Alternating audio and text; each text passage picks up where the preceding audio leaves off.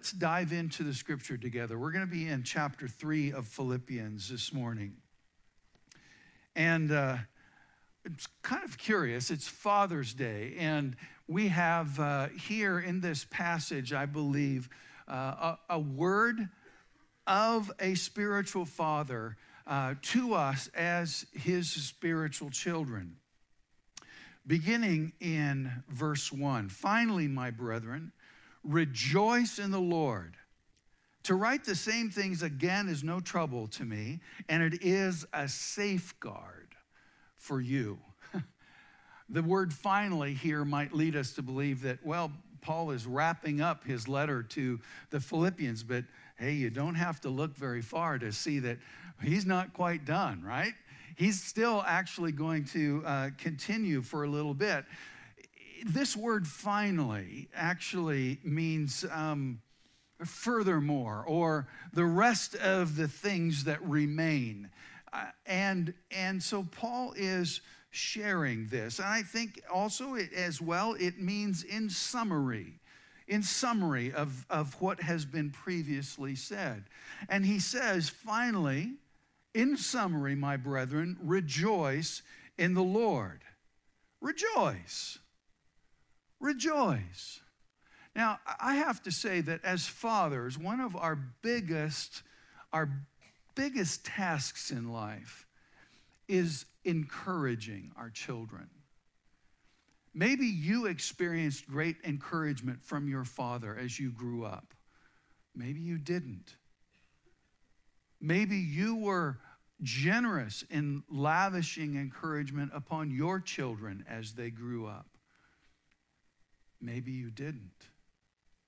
But I have to say that encouragement is indeed one of the things that impacts children both naturally and spiritually.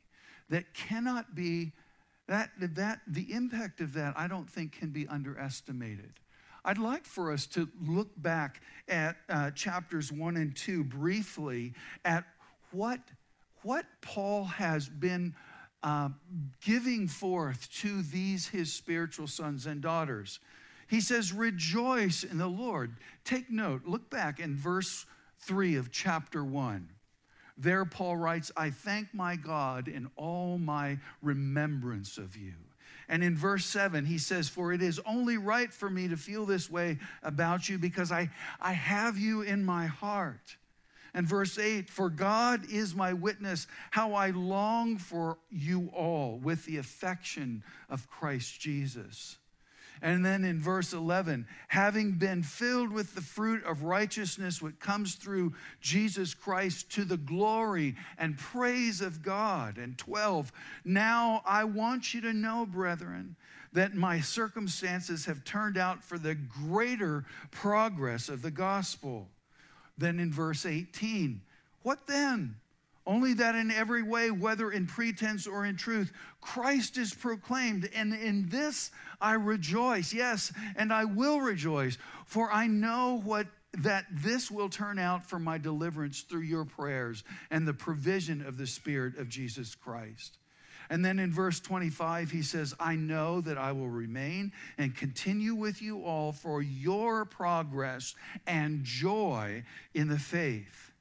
And then in chapter 2, verses 1 and 2, therefore, if there's any encouragement in Christ, if there's any consolation of love, if there is any fellowship of the Spirit, if any affection and compassion, Make my joy complete by being of the same mind, maintaining the same love, united in spirit, intent on one purpose. And then verse 17 and 18. But even if I am being poured out as a drink offering upon the sacrifice and service of your faith. I rejoice and share my joy with you all. You too. I urge you to rejoice in the same way and share your joy with me. I don't know about you, but that sounds to me like a great father saying, You go, kiddo. You dig in and go and let your faith blossom and express your joy in doing so. And so in verse 1 of chapter 3, the Apostle Paul says, finally, in summary of all of this, rejoice. Rejoice in the Lord. And to write the same things over and over to you is no problem for me. It's no problem to encourage you again and again. Plus, it's a safeguard.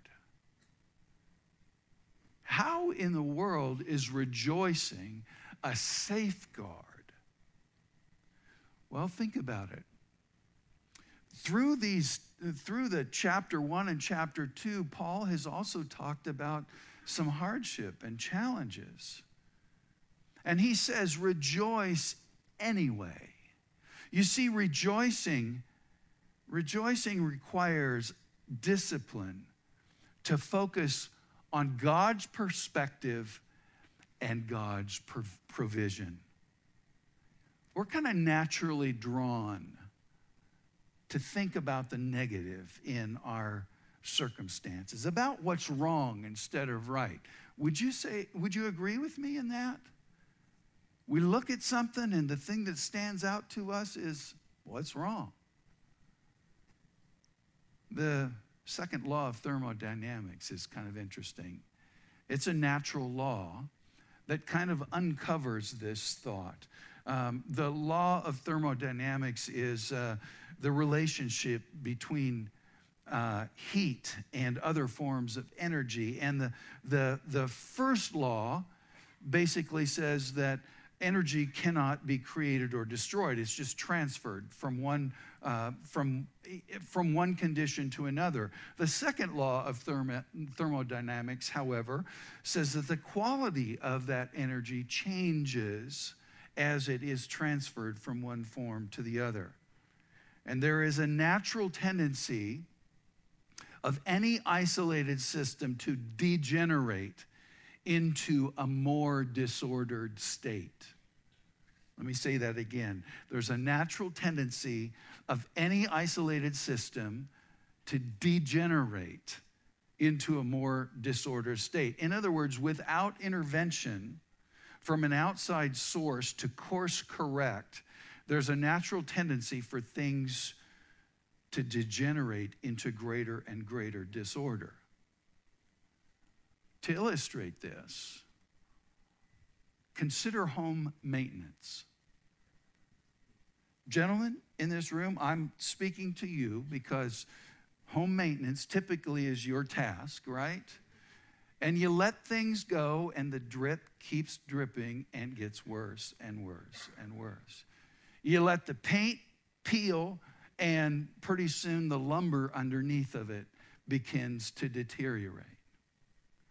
Consider also your children's bedroom. Without intervention from an outside source, namely you, parents, there is a tendency for it to descend into greater and greater disorder, right? Yeah. The same is true of our emotions and our thoughts and our beliefs. If we don't maintain a sense of discipline in both controlling and building up our emotions, our thoughts, and our beliefs, they begin to deteriorate. So, Paul's admonition is indeed that outside source to say, stay encouraged. His admonition is to rejoice. Rejoice in the Lord. In chapter 4, he says, verse 4, rejoice in the Lord always. Again, let me say it again rejoice. It's a safeguard. It's a safeguard. And the discipline and the practice of it helps us both maintain health and growth. It's a safeguard against this downward spiral of negativity and that naturally occurs when we are left to our own devices. And without, honestly, without intervention of an outside source to remind us of God's perspective and provision, we tend to tank. Now, in verse 2, Paul shifts gears pretty dramatically, actually. He, he writes, Beware of the dogs, beware of evil workers, beware of the false circumcision. Paul is saying here as well that part of safeguarding is warning. Warning. Warning about the dogs, the, uh, the, the, the evil workers, the false circumcision. Now, is he talking about three different things here? I think not. I think he is using the word dogs and evil workers to to describe the false circumcision. Now, what in the world is false circumcision? Well, it's interesting that the, the apostle here doesn't really spell that out specifically. Rather, he provides a contrast with the following verses. And it's a pretty dramatic contrast. I would like to say, however, as, as we dive into that contrast, that the false circumcision that he's speaking of is the idea of religion, religious works. In other words, the idea that, that if, if I follow this religious rite or this religious discipline, surely I will turn out okay. Turn out okay enough that I'll be able to have a relationship with God in eternity. Unfortunately, however, the apostle is very clear in saying that is not the case. Verse 3 For we are the true circumcision, who worship in the Spirit of God and glory in Christ Jesus, and put no confidence in the flesh. True circumcision, he says, is the worship in, worship in the Spirit of God. Now, worship simply means uh, service to, um, to minister to God. To serve God in the Spirit of God means that we serve God in, according to the life of God. The word spirit is pneuma. It is, eh, it is a word that, well, we have the word pneumatic, right? and it speaks of air. You pump up your tire with a pneumatic pump. And it's, it, it, most dramatically here speaks of breath. And what is breath but the sign of life? And so, worshiping in the Spirit of God is worshiping in a way that's consistent with the life of God, consistent with the life of Jesus. Jesus met a woman at the well in Samaria. We read about it in chapter 4 of the Gospel of John. And there he says to the woman at the well, An hour is coming and is now already.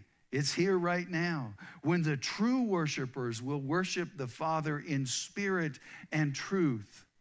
For such people, the Father seeks to be his worshipers. He's looking, he's watching for people who will worship in spirit and in truth. God is spirit, and those who worship him must worship in spirit and in truth. That's the number one thing that is the mark of the true circumcision worshiping God in the Spirit of God, consistent with who God is. Now, the second thing he notes is that the true circumcision is glory in Christ Jesus. The word glory here is translated boast in other places. To boast in Christ Jesus. Romans 15 um, the apostle writes, Therefore, in Christ Jesus, I have found reason for boasting in things pertaining to God. For I will not presume to speak of anything except what Christ has accomplished through me. And in Galatians chapter 6, he says, But may it never be that I would boast except in the cross of our Lord Jesus Christ, through which the world has been crucified to me and I to the world. Paul is saying, This is what I boast in the work of Christ, not in what I have done. It's the work of Christ. And that is the second mark of the true circumcision. The third thing he says is putting no confidence in the flesh. Hmm. If we dissect the word circumcision, it has everything to do with flesh, right? It indeed is a religious rite that is carried out in the flesh. Um, for those who are unfamiliar with it, it is the covenant sign that God said uh, should be given to every, every son who is born. On the eighth day, he will be circumcised. The, the foreskin will be removed from his, his um, I can't say it any other way, his penis, right? And it's cool because it, in so doing, God provided not only a covenant sign, but provided for the health of a nation. Now, he says, put this third thing put no confidence in the flesh, in the signs of the flesh. No confidence in what is done to your skin eh, or through your skin, what you're able to do in your own efforts. Again, Galatians 6, Paul writes, For neither is circumcision anything nor uncircumcision, but a new creation. You see, circumcision is the outward religious ritual that identified a Jew as a Jew. And the assumption is that circumcision means that you now have a right relationship with God.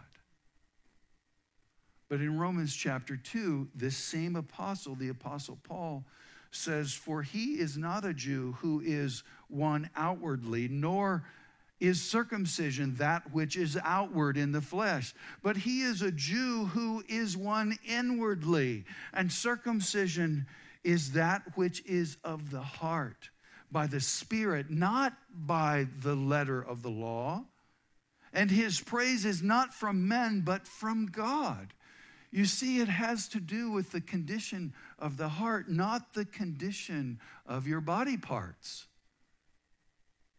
Paul is confident in saying that having no confidence in the flesh is the mark of having a right and a true relationship with God.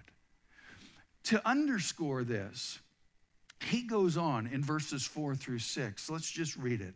Although I myself might have confidence even in the flesh.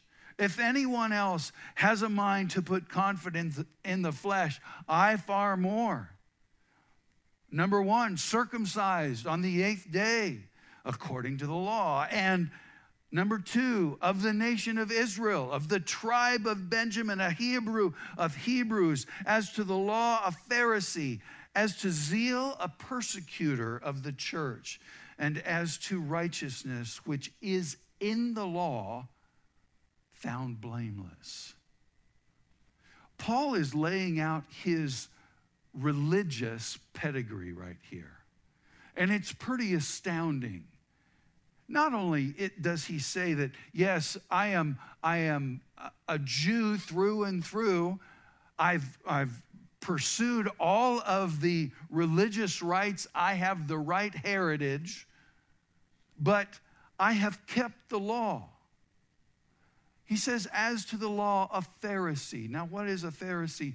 He is one who is, is dedicated in his entire life to rigidly keep all of the law. And I'm not talking about simply the Ten Commandments. I'm talking about all 613 laws that were written in the Old Testament. Every single one. Keeping them religious. Now, it's important to understand that Paul, Paul says he's a Pharisee. He's kept this law and, and his righteousness under the law. He's very specific to say this righteousness is under the law. He is found blameless. Wow. What an incredible statement. Blameless. not only does he say that, as a Pharisee, he was, he was, um, he was completely, how do I say this, horrified by the thought that this man, Jesus, would claim to be the Son of God. And that he would eat and drink with sinners and would touch the unclean. For all of those things were counted among those 613 laws that he kept religiously. So, as a Pharisee, he was zealous in persecuting the church. We know that, that, that the Lord met him on the road to Damascus, right? And he said, Saul, Saul, why do you persecute me? You see, God's people, His church, those who, who rely on Jesus for their salvation, those who rely on His righteousness for salvation, belong to Him. And Jesus says the persecution of His people, His church, is a violation, a persecution of Himself. And so that zeal drove the Apostle Paul. In all of that, he's saying, hey, listen, if anyone has claimed to be um, righteous in, in the law, to be a Hebrew of Hebrews, it's me. I'm qualified. And therefore, I'm qualified to tell you that that is not where it's at. Verse 7 But whatever things were gained to me, those things I have counted as loss for the sake of Christ. It's interesting here. The word gain means money in the bank. Those things that I considered to be an absolute certainty, uh, giving me the, the assurance of my salvation, I've counted them a loss. It's a dramatic reevaluation. Paul's content not simply to dismiss all those things that once were important to him and become indifferent to them. Rather, he rejects them. He rejects them even with a sense of horror, and he, he treats them as liabilities. I've counted. I, I've accounted for. It's, it's kind of a, a it's, it's weighing in the balance, gain and loss. It's an accounting term. And in, in very real measure, it's a rabbinic sort of, or uh, that the uh, uh, teaching, the rabbis would speak of this. Jesus himself did as well. In Mark chapter 8, he says, What does it profit a man to gain the whole world and forfeit his soul. This balancing is part of that the tradition of the rabbi in his teaching and the apostle Paul is doing it here as well. Not only that, he goes on. He says, Not only do I, I count these things as a loss, but verse 8, he says, More than that, I count all things to be lost in view of the surpassing value of knowing Christ Jesus, my Lord, for whom I have suffered the loss of all things and count them but rubbish, so that I may gain Christ. Not only is it these things that he's listed, his spiritual quote unquote pedigree, but he says everything everything that might conceivably be considered as giving him merit can be, or giving him the, the capability of being accepted by God as a religious person. He not only counts them loss, but he counts them as rubbish. Ha, have you ever met somebody or maybe you even yourself have said once upon a time when you're questioned by someone who says, Hey, are you going to heaven? How do you know? And they respond, Well, I'm a, I'm a pretty good person. I, I mean, I haven't killed anybody, I haven't embezzled funds. I'm a pretty good person. That is exactly what Paul is talking about. That answer unveils the very heart of Paul's indictment of religion. With its attempt to appear before God on the grounds of one's personal merit. Whatever may be regarded as a prop, as a prop to support the person who looks for something to boast about in their own behavior, reveals the fact that that person is blind. Blind to the fact that, that he or she can live only, only in the grace of God. They don't know. And if they do, they're ignoring it. Any virtue that Paul would call his own is counted as not only a loss, but he says as rubbish. There's a, there's a word that we use on this continent, right? You hear it a lot in the UK. It's rubbish. What do you do with rubbish? You haul it out to the curb, right? It's trash, it's refuse. Some of you in your in your Bibles, that word may be translated dung. What is dung?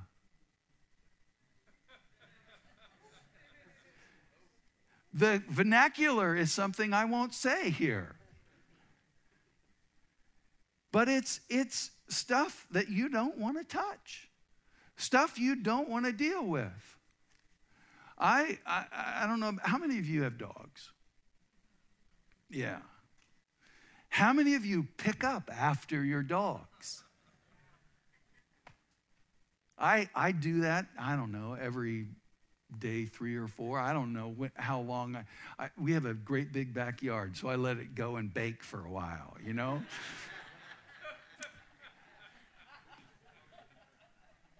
And I often have this feeling when I'm going around in the morning picking this stuff up, thinking of, about our dogs. And here I am serving them. There's something upside down about that. I, how many of you saw on Bell Road this last week at the corner of Bell and Bullard a van with a with a, uh, a banner on it that says, "We scoop your dog poop." It was there. It was there. Somebody's in it for the business. We'll pick up your dog's business. It's our business, is what they're saying. That's what Paul is saying. All of this stuff amounts to that. It's pretty vigorous language.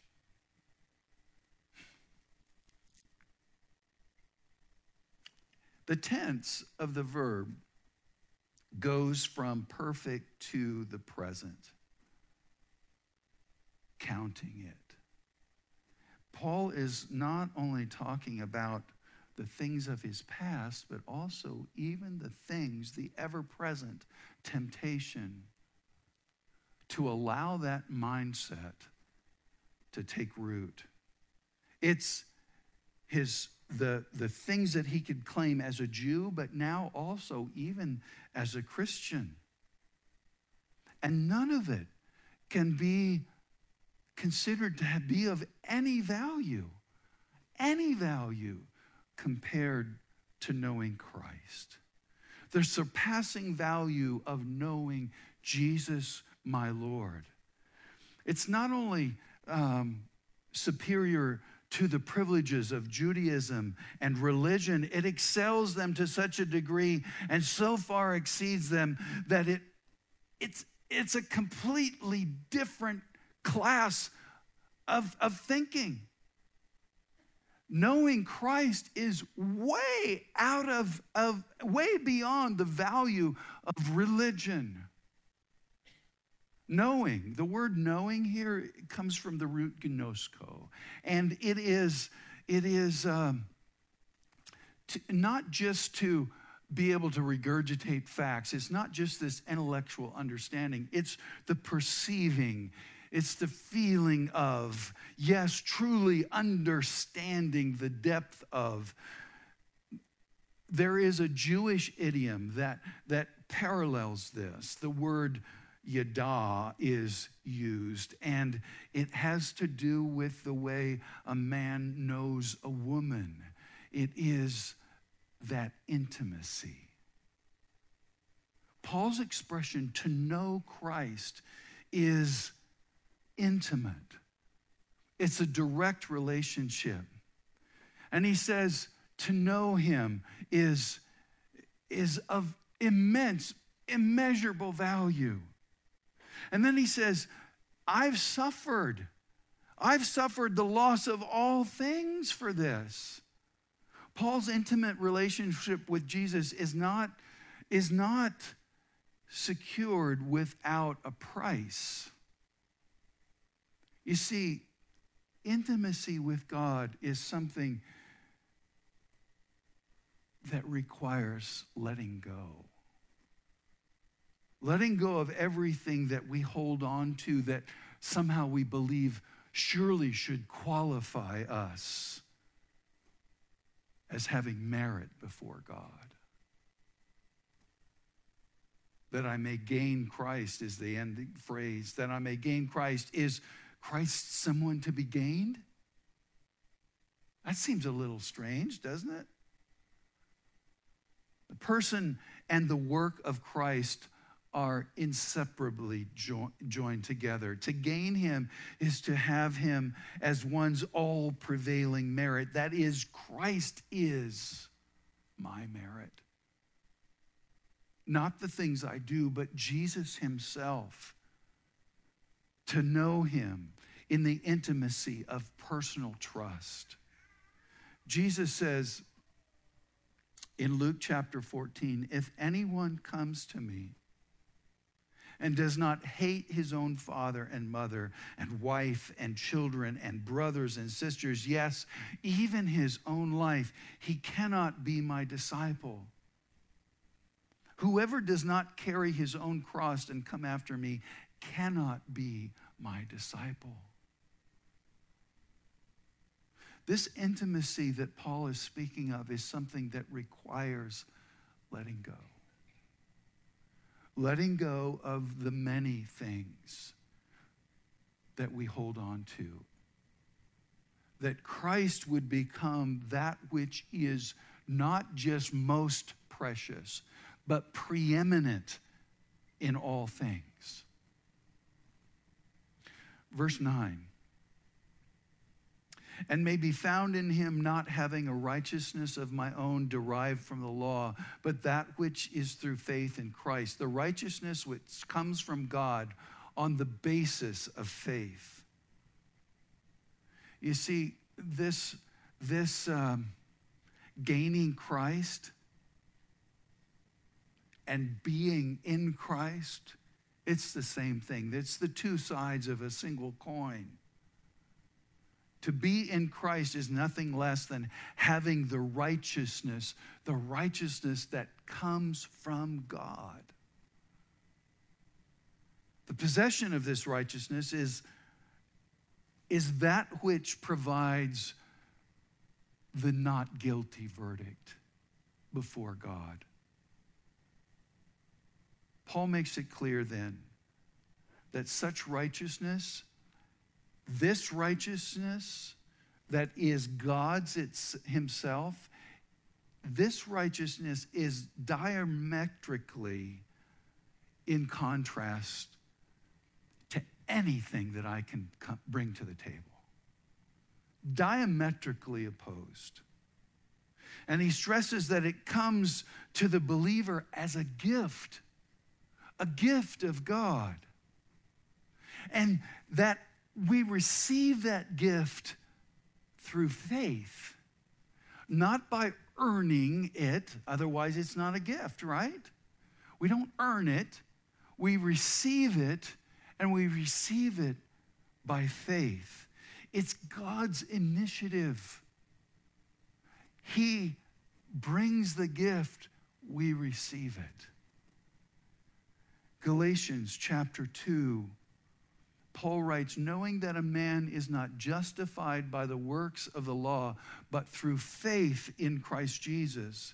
Even we have believed in Christ so that we may be justified by faith in Christ and not by works of the law. Since by the works of the law, no flesh, no flesh will be justified by the works of the law.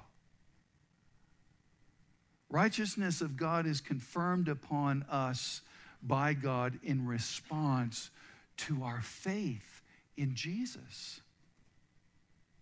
Too many Christians, I think too many Christians, have yet to fully grasp, fully embrace, fully appropriate the freedom that comes with this truth we live under this heavy load. I've got to do this, I've got to do that.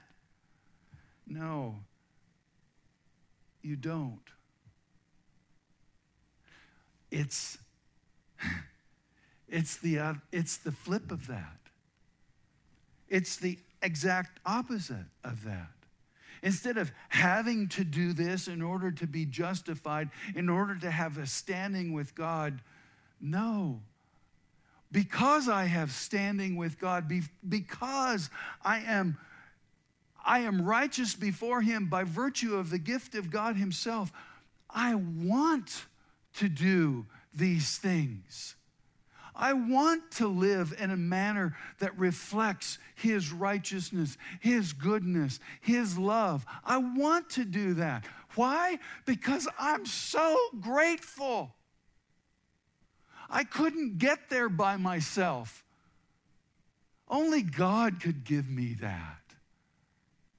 And in response to him, again, the Apostle Paul writes in Romans uh, 12, those first two verses, in response to this amazing grace, I urge you, therefore, present your bodies a living sacrifice, a living and holy sacrifice and he says, This is the only thing that makes sense. That's your reasonable service of worship, he says. Verse 10, back in Philippians. Verse 10 and 11 are have become a life verse for me. That I may know him and the power of his resurrection and the fellowship of his sufferings, being conformed to his death, in order that I may attain to the resurrection of the dead, that I may know him. Yes, this word, that I may know, may express purpose that I may know. That may be the purpose for which Paul, Paul is pursuing, that I may gain Christ, and verse 8 reflects that. Or it may very well be an extension of, of these ideas that he's been uh, pouring forth. Uh, the idea that God's righteousness is received by faith as it makes it possible that's what makes it possible for a person to know Christ.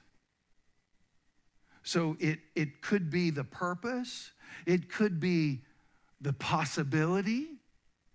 That I may know could also speak of the payoff. so that I may know him. That's the payoff, knowing him. Honestly, I don't know exactly. I, it could be any or all of those ideas that I may know, It's curious. The NIV, I don't typically, um, I, I, the, the New American Standard is the Bible that I own and study out of. But the New International Version translates this I want to know Christ. And I have to say, I like that iteration. I want to know him. Now, knowing him again is that intimate knowledge, that intimate embrace, that intimate understanding of one another, that intimate relationship. He says, I want to know Christ intimately and the power of his resurrection. I don't know if he's adding this or if it's if these are saying all the same thing to him. But it's curious. He says, I do want to know the power of the resurrection. Romans chapter 6,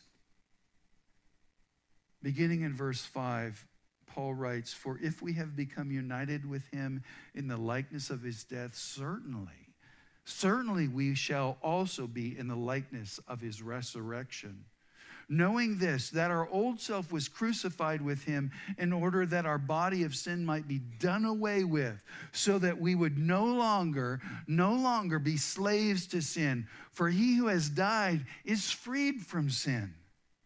Now, if I've died with Christ, we believe that we shall also live with him, knowing that Christ having been raised from the dead, is never to die again. Death no longer has mastery over him. For the death that he died, he died to sin once for all, but the life that he lives, he lives to God. Even so, he writes, consider yourselves to be dead to sin, but alive to God in Christ Jesus. And then in his letter to the Ephesian church, chapter 1, one of my favorite passages in all of Scripture. He says, I pray that the eyes of your heart may be enlightened so that you may know what is the hope of his calling. What are the riches of the glory of his inheritance in the saint? And what is the surpassing greatness of his power toward us who believe? These, these are in accordance with the working of the strength of his might which he brought about in Christ when he raised him from the dead and seated him at his right hand in heavenly places. Paul is saying to us that the power of the resurrection is yours. And he's praying that the eyes of our heart and mind would begin to grasp that. The power of the res- resurrection is that which makes dead things come alive, that which turns old things into brand new things. 2 Corinthians 5 17, Paul speaks of the fact that we are new creations in Christ. And it has to do, it's connected with the power of the resurrection. But he doesn't stop there. He says, I want to know Christ and the power of the, res- the resurrection and the fellowship of his sufferings. That's a strange kind of fellowship, isn't it? You ever gotten together with somebody and said, hey, let's fellowship, let's suffer together? The word is koinonia. It means to participate with. It, it, it, has the connotation of communion, that is, sharing with, intimacy, uh, a, a gift that is jointly contributed, fellowship. The fellowship of sharing the koinonia of his sufferings describes this this I think, very close affinity that Paul had with the sufferings of Christ. We read about it in Colossians chapter 1, where he writes, Now I rejoice in my sufferings for your sake, and in my flesh I do share on behalf of his body, which is the church, in filling up what is lacking in Christ's afflictions. Second Corinthians chapter 4, he writes, We are afflicted in every way, but not crushed perplexed but not despairing, persecuted but not forsaken, struck down but not destroyed, always carrying about in the body in the body the dying of Jesus, so that the life of Jesus also may be manifested in our body. For we who live are constantly being delivered over to death for Jesus' sake, so that the life of Jesus may also be manifested in our mortal flesh. Paul suffered greatly for the gospel. And I think some of, of that suffering is being expressed here. I have to say, however, that the same is true for us. There is something that happens when people suffer together that knits them together in a way that nothing else does. I think about um, those brave souls who shared the trenches in World War II they became brothers for life. Even now, in our military, there are bro- brothers and sisters who experience suffering together and they're bonded together for life.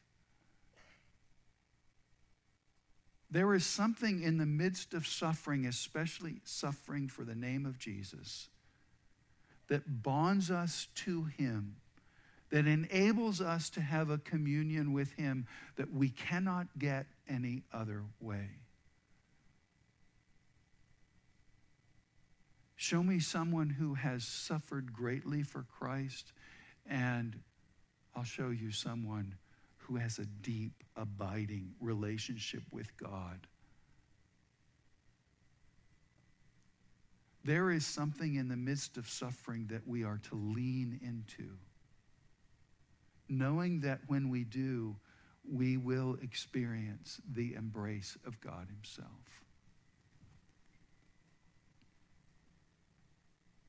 And being conformed to His death.